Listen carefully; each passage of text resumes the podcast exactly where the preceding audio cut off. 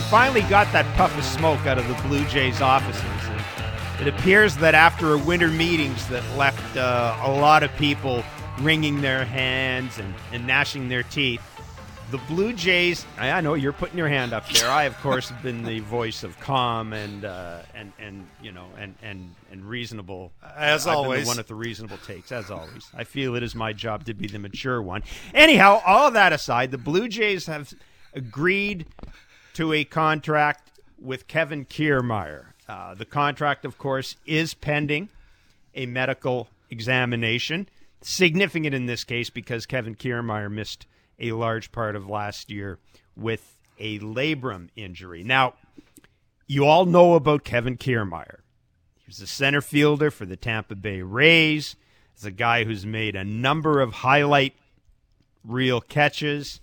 He's still considered, even at the age of 33, even at the age of 33, he's still considered to be an above average defender. He's still fast. His sprint speed is something like the 93rd, 94th percentile. Uh, we mentioned his defensive abilities. He's been a 71 outs above average defender since 2016. Kevin, he is known as a terrific defensive center fielder. What does this signing mean in your mind? This is real simple. Well, he'd be 33 in April, and and you know you mentioned the sprint speed. Uh, has they have they tested him since he had the hip surgery in August? I, I mean that for me is the only reason why you sign this guy is because if he can give you 85 games, Jeff, in center field, you know what that does? That keeps George Springer on the field longer. You know what that means? That means the Blue Jays win more baseball games because when George Springer's leading off and going back leg city and playing, they win more baseball games and well, let's be honest. If they would have given Brandon Nimmo eight years for $162 million, what would have been the first thing out of your mouth, Jeff? Probably wouldn't have been good, would it? So this for me makes total sense. You're not, you're not asking Kiermaier to come here and play 125 games. He ain't going to do it because he doesn't do it. If he can give you 85 games in center field, just like I mentioned, that will put George Springer in right field which keeps him on the field longer, which makes the Blue Jays a better team. And quite frankly, now that you didn't go out and spend dumb money on a guy that had one good year in Nimmo, you can use that money that you saved and go out and maybe spend it on a Rodon or a Chris Bassitt or even maybe a Nathan Eovaldi, which is a nice little piece. Yeah, uh, Kiermaier became a free agent when the Rays turned down a $13 million club option. I think it was a $2.5 million buyout, something like that. Um, he hit 228 in 63 games in 2022. His slash line was actually 228, 281, 369 for his career. He's batted a uh, slash line of 248, 308, 407, 112 stolen bases. But he is not he, is not coming over here to be a uh, an offensive catalyst for the Blue Jays. As Kevin said, he's a guy who's going to come over. He's going to play a lot in center field. I don't think the Jays are looking at him as a 100, 162 game center fielder. But what I think this does, Kevin, is this is an indication to me because we know that Lourdes Gurriel Jr. is coming off that hamate injury. This is an indication to me that you're still going to see the Jays add somebody like a Michael Conforto. Uh, you know, Michael Brantley's another name that come up. You're going to see them add another lefty hitter to the outfield. The biggest takeaway here is eighth inning of a playoff game against the Seattle Mariners. Kevin Kiermaier is going to be the dude in center field for you. It's it's especially given the way we're led to believe the new the new look Rogers Center is going to be configured. There's going to be a premium placed on outfield defense, and you know one of the things Ross Atkins has talked about is run suppression. And yes, run suppression. A lot of that has to do with your pitching, but it also has to do it also has to do with your defense yeah, I don't really care about the corkiness of the field. I mean, I, have I've seen that. I've, I've read about that. For me, it's about getting one guy on the field longer than he was last year, and that's George Springer. And this is exactly what this does. Kiermaier, when he's healthy, if he's healthy and that left hip is as good as it was a couple of years ago, then you're talking about elite jumps, elite first step. Uh, he has an above above average arm, which will help because of the having mm-hmm. no shift, and mm-hmm. you know you can you're now you can guy going in the gap. He can hit the cutoff guy. The guy doesn't have to run all the way out there to get the baseball, so it makes their team that much better.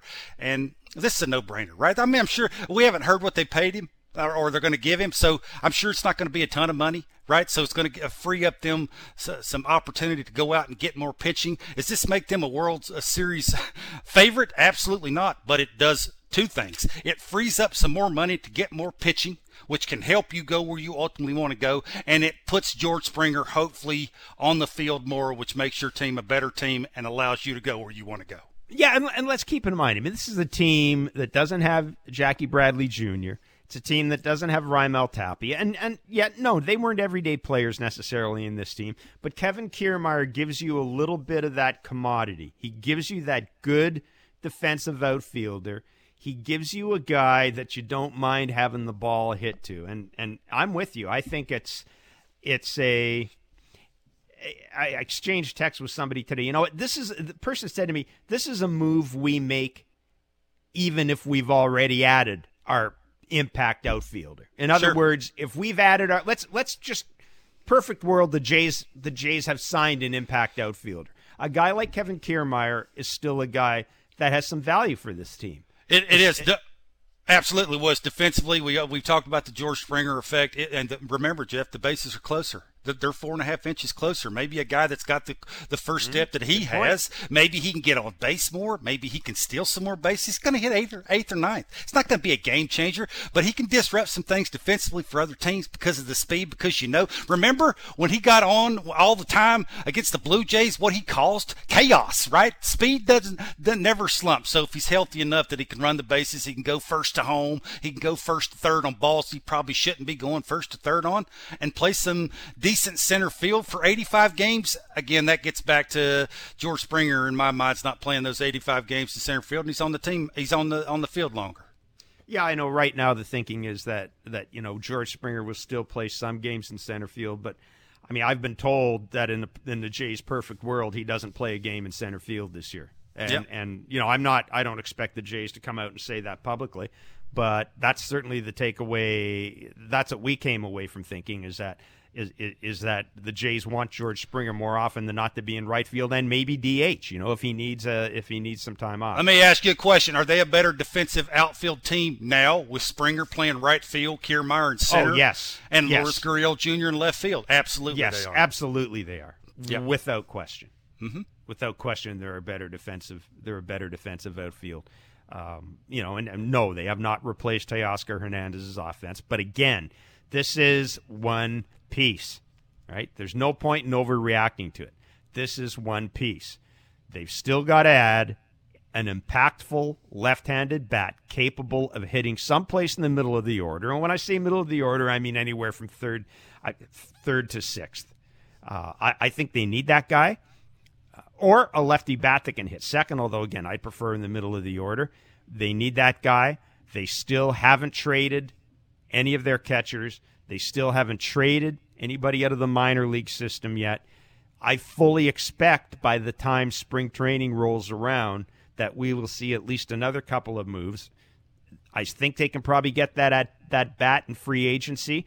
Kevin, we heard that at the winter meetings, one of the uh, deals that was that was kind of kicked around was a deal with the St. Louis Cardinals, Danny Jansen being traded to the Cardinals for Ryan Helsley, their their closer now, um, or their one of their closers. I guess he, he is their closer.